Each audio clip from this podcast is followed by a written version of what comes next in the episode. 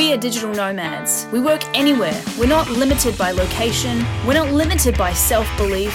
We are works in progress. I'm Beck Power, and this is the Nomad Me Podcast. I'm so excited to introduce two of my favourite people. Today I'm talking to Nat and Jodie. These two have no fixed abode, they just travel the world house sitting, and this is how they nomad. Let's do this. Nat and Jodie! Is this the real Beck Power? We're here, I'm Beck Power! That's me. I am so excited to have you guys on the podcast. Thanks for being here. We're very happy to be here. Great to see you again. Yes. Yeah, we've done a few interviews over the years now, isn't it? Yeah, a couple of years. Yeah, we've known each other for quite a few years now. Yeah, for various different projects, and I'm very excited that you can join me on this new one, the Digital Nomad Me podcast. I'm going to give you guys a minute right now just to tell the audience who you are, what you're working on right now, etc. Cool. Well, Nat and Jodie, and it's spelled N-A-T-N. It's the sub-and. But, we have been house sitting and travelling the world since early 2013. So we're still house sitting, but we're actually house sitting in Australia at the moment. So we're getting to know a little bit of our homeland. This is where we are from. We don't ever want to live here full time again, but it's nice to explore it at the moment.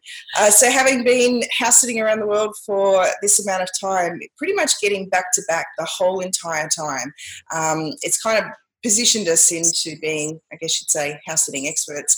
And we have a digital product called House Sitting Academy, and we also help house sitters create their roaming income. So we don't actually use the term digital nomad because not a lot of the older people that we tend to attract fully get the digital nomad name themselves. They don't want to own it. They just like the idea of having a roaming income. So that's the space we play in.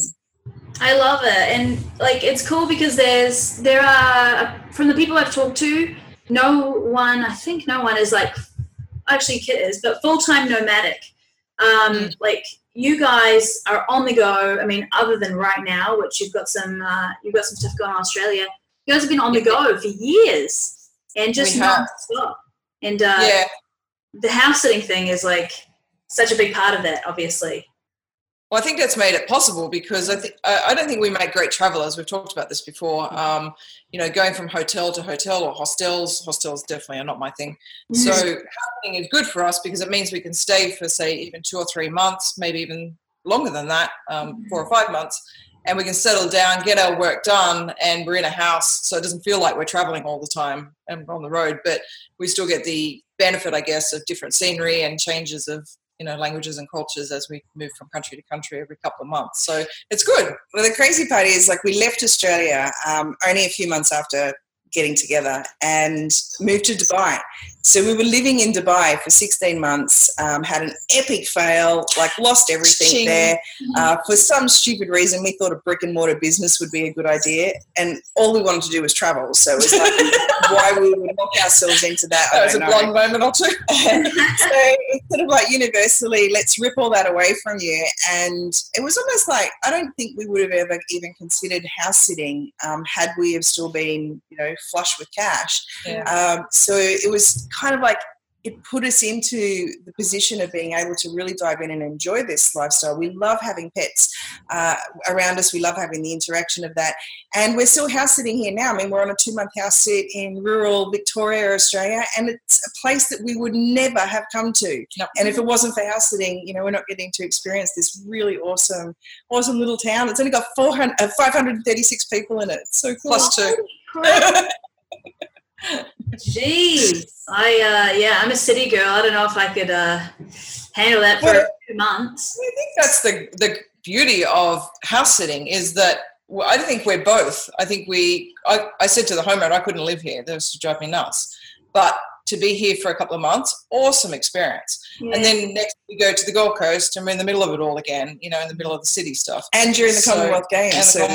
So it's all the time we've gone backwards and forwards between city and country, hot temperatures, cold temperatures, you know, crazy snow, like just so many different varieties of things that we've been able to experience because of house sitting. And Beck, I guarantee if you came here and saw these two Bogan cars that we've got, you'd love it. I do love a good Bogan car, actually. Yeah. Good red ute. Oh, yeah.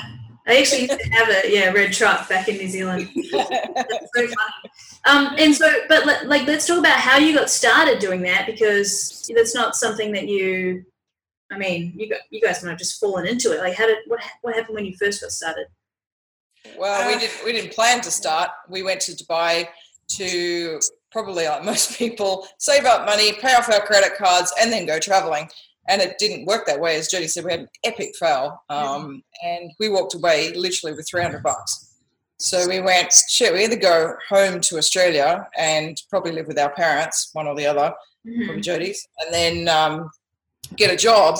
Because that's never going to happen, because I'm psychologically unemployable. So that's no option. So it really wasn't an option. It was like, okay, well, we have to go and do something else. And then, strangely, as the universe works, house sitting crossed our path again.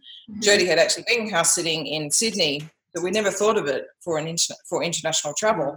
So we went back and we looked at the platforms and went, oh my God, this house sits all over the world. What were we thinking?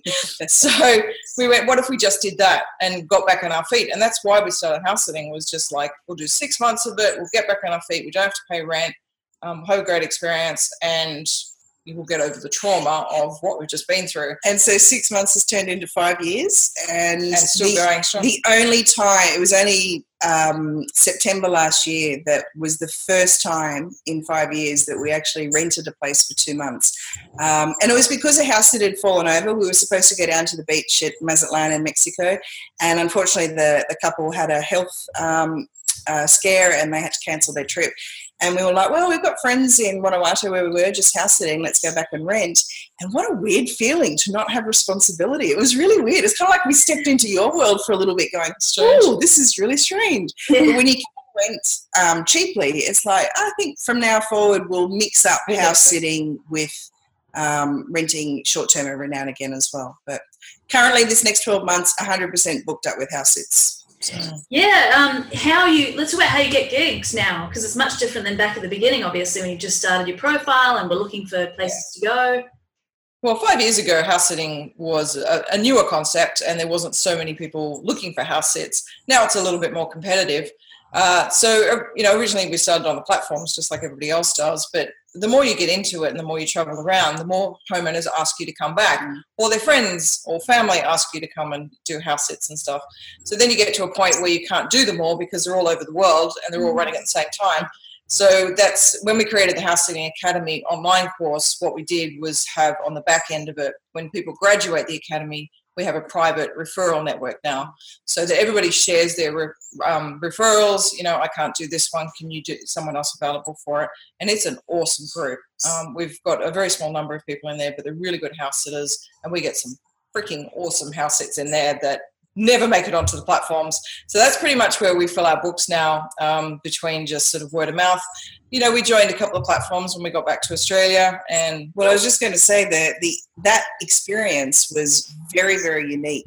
So we've been getting these house sits all around the world with ease. It's probably the easiest part of our life. The one part we don't even have to think about. It's kind of like, for whatever reason, we go, oh, let's have a check of what's available. Oh, do you want to take this one? Yep, sounds good. Let's go. And we get it. It's like every time. We came back to Australia and we had a house sit over the Christmas period, which was very handy to not have to stay with family. And then we're like, oh, maybe we should stick around a bit longer, get a few things sorted out. Applied to a couple of the platforms in Australia and got bombarded with listings. It's sort of, if Australia is the level of house sits available, start in Australia. You're getting 20, 30 listings a day that you can choose from. It's absolutely mental. But we've got to add a new iteration into our House Sitting Academy, because there's definitely a knack to applying to house sits in Australia. So we're very different. Yeah. I don't know whether our profile was too formal from doing the international scene or what, but we were just getting knockback after knockback. It was like... Okay, and then you start to think, okay, are we doing something wrong? We're not even meant to be in Australia. Like, is this a universal sign? Blah, blah, blah.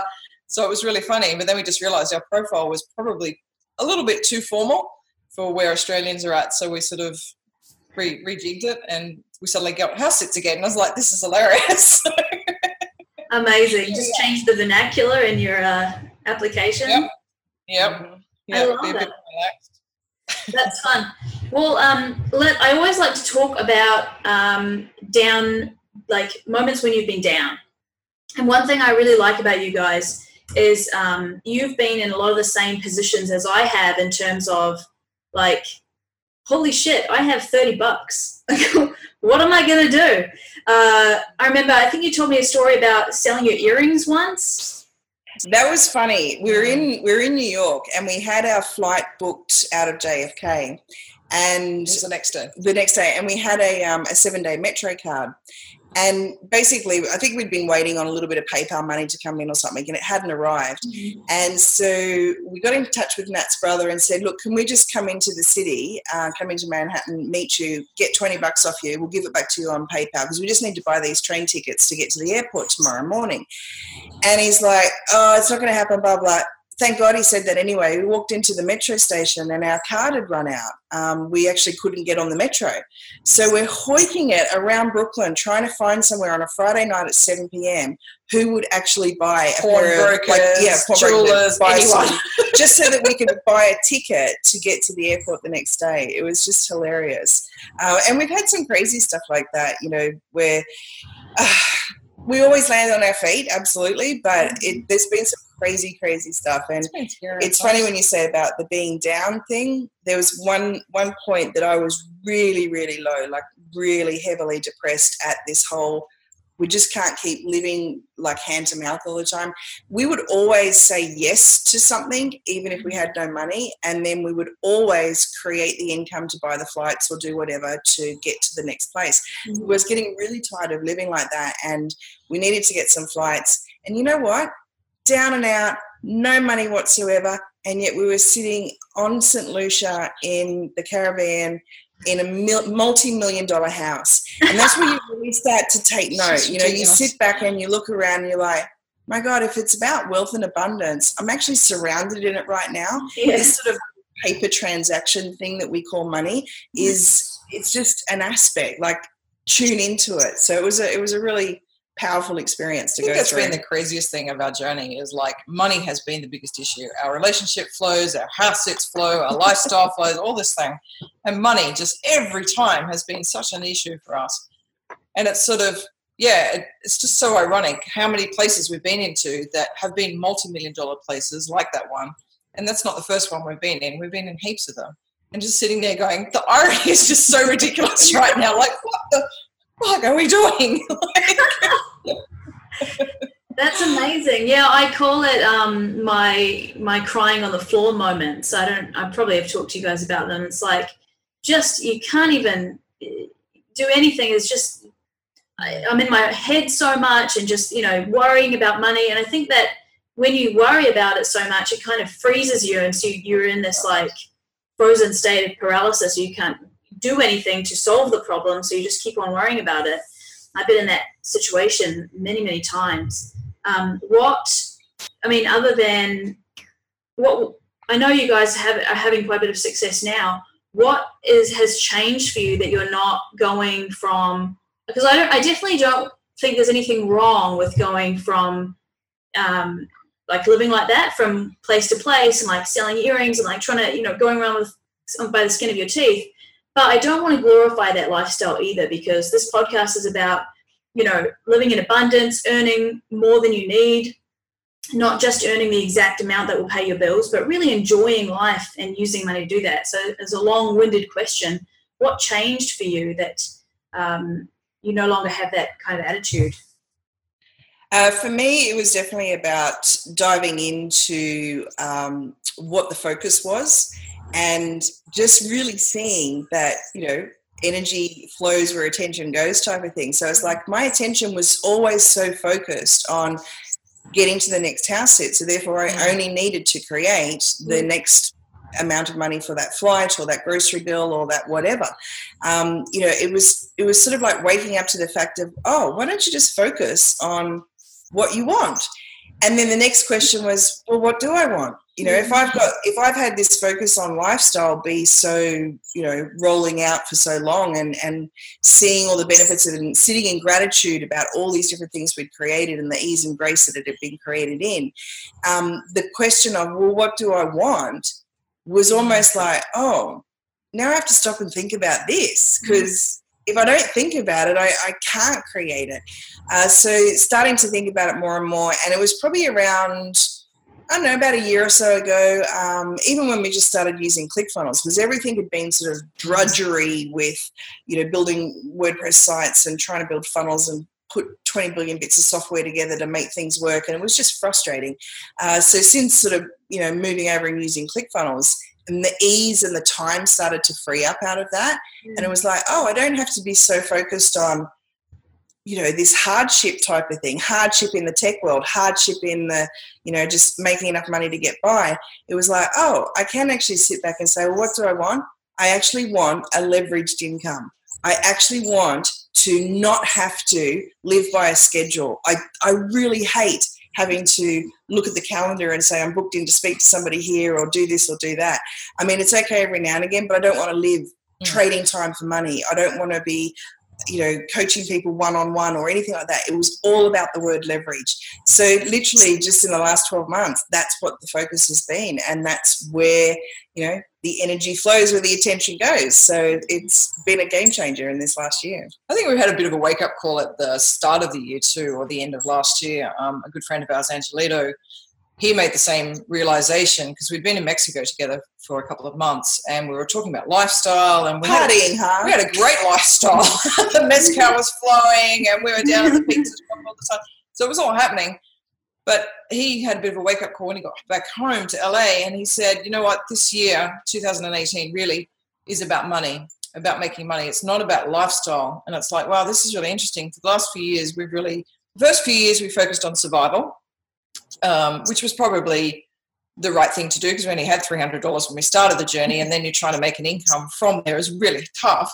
So, and then it became about lifestyle. So things started to free up a little bit more. We had a little bit more space to go on and do different things. We had a bit more money for that and a bit more time. And then we had a bit of a wake-up call too and went, wow, lifestyle really isn't equating to money actually. So if we really want to make the money, we have to focus on money and income. And so that's really what this year is about for us, and it's turning into exactly that. So Jodie's right, wherever your focus goes to is what builds and creates.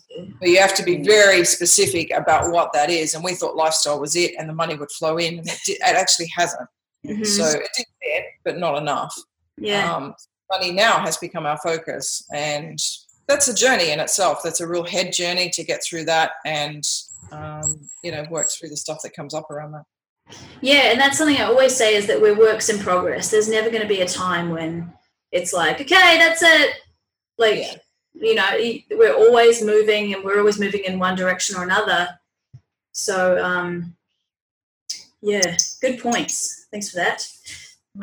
Let's move on to the next part of the interview, which is quick fire round. You guys ready? Yeah, ready. All right, cool. I'm going to ask you a bunch of questions. Just say it's like a game show. Just say the first thing that comes into your head. Let's hear your favorite books. Expert Secrets, .com Secrets. Russell Brunson's books. Wow. No, The Four Agreements is my ultimate, that was my game changer on personal development. And probably just in the last 6 months, definitely Expert Secrets has been a game changer in knowing how to tell our story and knowing, you know, how to sort of value ourselves as well. Yeah, that's good. I need to reread that one. I did enjoy it. What is your favourite house sit been? Breckenridge, Colorado. For me, love the snow. Oh, yeah. And it was right in the ski fields. We had the ski fields right at the end of the street. It was freaking awesome. We had three there. And a Porsche Macan to drive around in. Holy crap! Are you guys going back there anytime soon? No, unfortunately the dog passed away. Oh no! They don't need us anymore. It's worth you sending them a new puppy. Hey! Don't worry, we thought about it. Yeah. They now also have a house in Hawaii that they share between mountain and sea. So it's like, wow, oh, that's awesome. What is your favourite country to nomad in? To nomad in. So you mean like kind of the travel around thing? Yeah, or sure. Mexico for me at the moment. I mean, it's we're fresh off the door of Mexico. We spent over 6 months there last year, and the food is awesome. The prices are awesome. Just the people. It's so beautiful. Yeah. And they're so celebratory and family orientated. And we were there really for the Day of the Dead as well. It's like my bucket list dream. Way cool. Way cool. We even did our makeup and it was that sounds so fun. What is it like traveling around as two women? Like, have you had any issues? Do people respond weirdly? As people or a couple? A couple. As a couple? We've had absolutely no issues whatsoever. So a homeowner in Barbados just warned us that they're a very Catholic country and that we shouldn't be sort of PDA. And it doesn't worry us. I think we're so comfortable with us that nobody else seems to have an issue with it either. So the funniest part was that when we first left Australia and we had all these people saying to us, hang on, not only are you a first-time same-sex couple, but you're going to the Middle East. What are you doing? Like, why are you going to the Middle East? Where's this illegal? So weird. And it was brick and mortar business.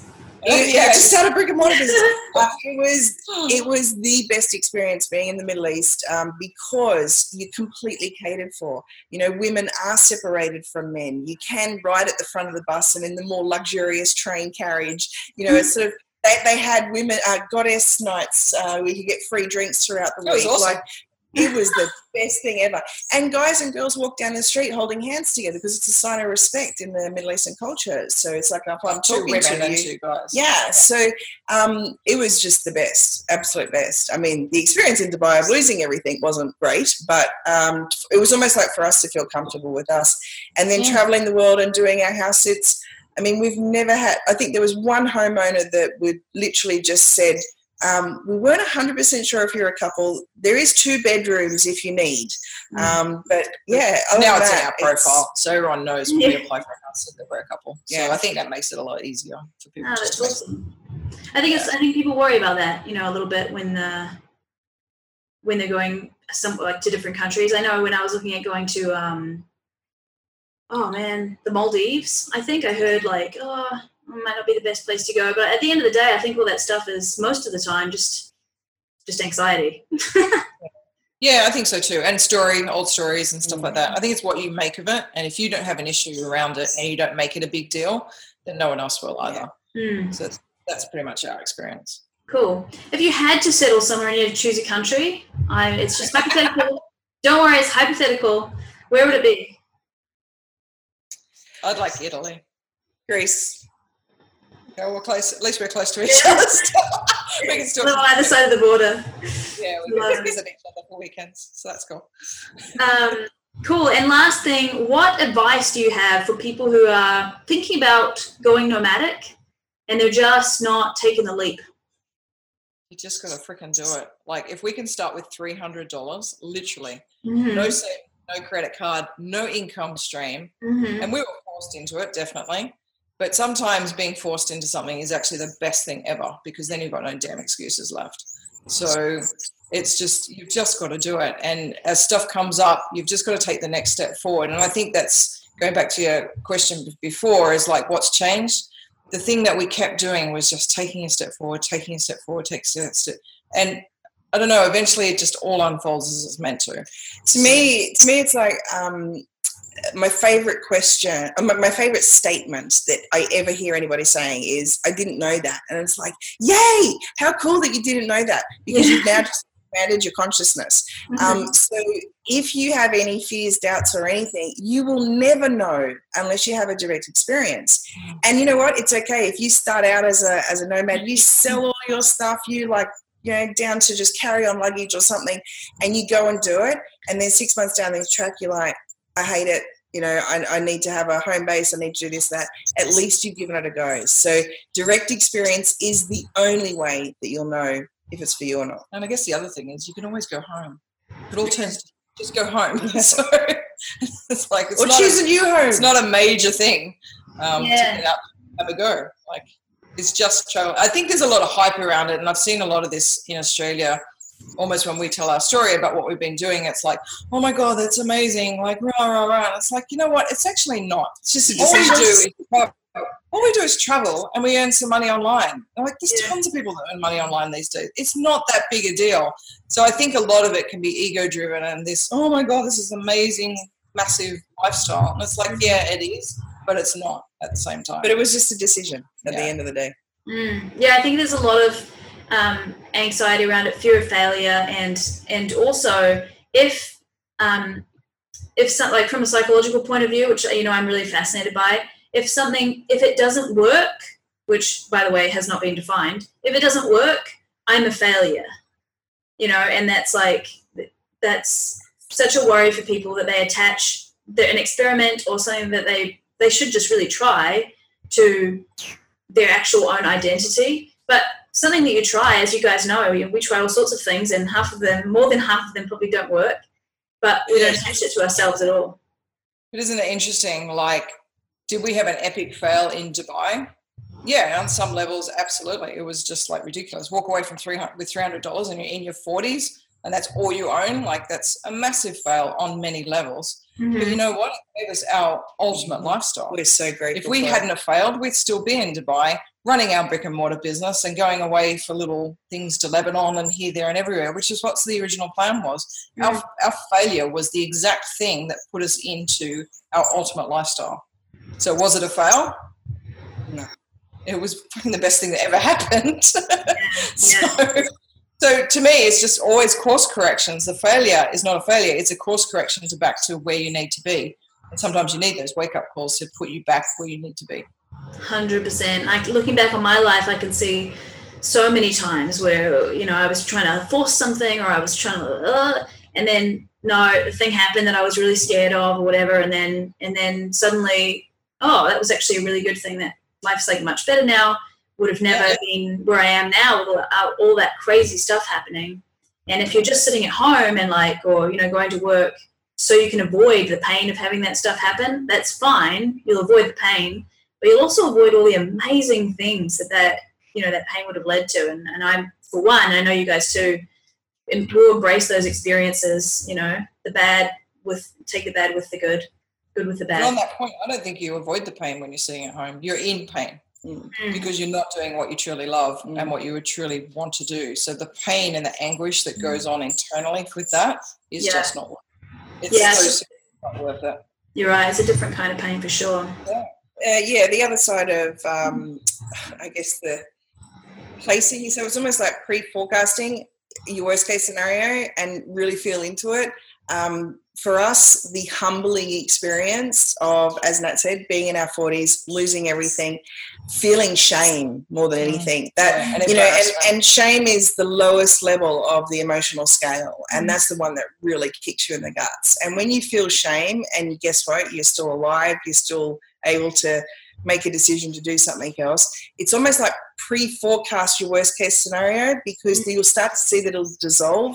And you know, even if for whatever reason your ego is protecting you so much that it needs a little bit of a crumbling every now and again, those crumblings only happen if you need them to happen. And the way it happened for us was we had to wake up to the fact that we were following somebody else's dream, not ours. We thought that society required us to be a CEO of a company or to, you know, run a successful business overseas, or our credit cards to go traveling and have savings. All of that was actually not our true desire. We wanted the freedom to travel. We didn't want to be locked into things. We thought we were kind of, you know, keeping up with the Joneses type of thing, or keeping up to what society expects of us. So all of those things happen so that you can, like Nat said, course correct, get on and start asking the big questions. What do you really want? What do you really want? Not what your mum wants for you. What do you really want? It's about the universe. It's trying to put you on your path. It's the path that you really want to be on. It's the path where you open up and what you love is flowing and all that sort of stuff. It's trying to put you onto there all the time, but you get so sidetracked with what society thinks and where you think you should be that you do go off these paths, which is exactly what happened to us in Dubai. And then the course correction puts you back on the path of what you love. what we love is traveling the world. We would never stop doing that. We love it.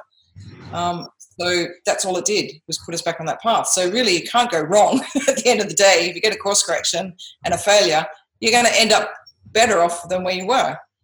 Yeah, it's pretty cool. That's true. It sounds so trite to say, like, find out what you love and then go and do it. But like, that's it, you know. Oh, we don't even need this whole podcast. That's all. That's it. Finished. You don't know what you love until you get out there and have an experience of it. And we've done different projects and stuff for, you know, the roaming income stuff and house sitting, and gone, well, we don't know if we would love to put on a house sitting summit. So let's do that. Mm-hmm. Have the experience of it. Might be the only time we ever do it, or we might run it every year because it's really cool. Well, so we've done that, and a retreat. We ran a retreat in Italy because we didn't know whether we'd like to do it or not, so we did it to find out. Putting it back over to you as well. I mean, you were doing house sitting, and Hannah had been talking about doing a bit of house sitting, and you're like, shouldn't I?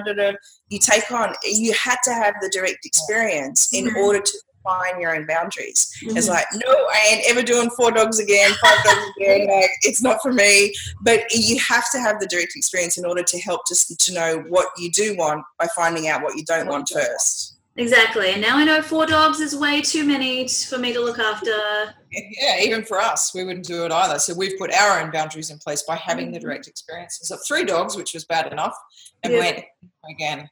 Like, I should have really thought about pets, like, as a thing, you know.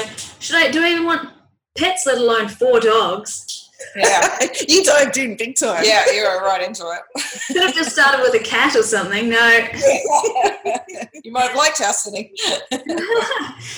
All right, guys, well, where can people find you online to learn more about you, buy your house sitting stuff? Because I'm sure everyone's desperate to get started house sitting now.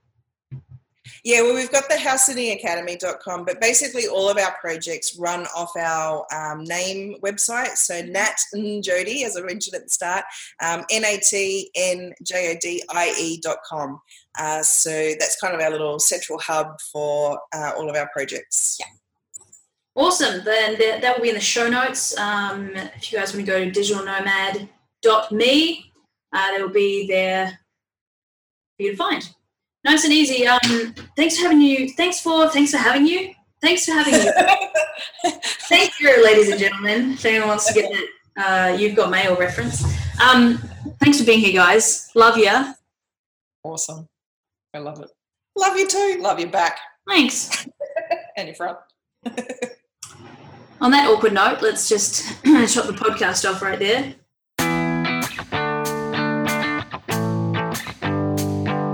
Thanks for tuning in today. If you love Nomad Me, make sure to leave your good review on iTunes. Every week I select a reviewer to win a lifetime Nomad Fly membership for free. All the show notes can be found at digitalnomad.me. See you tomorrow.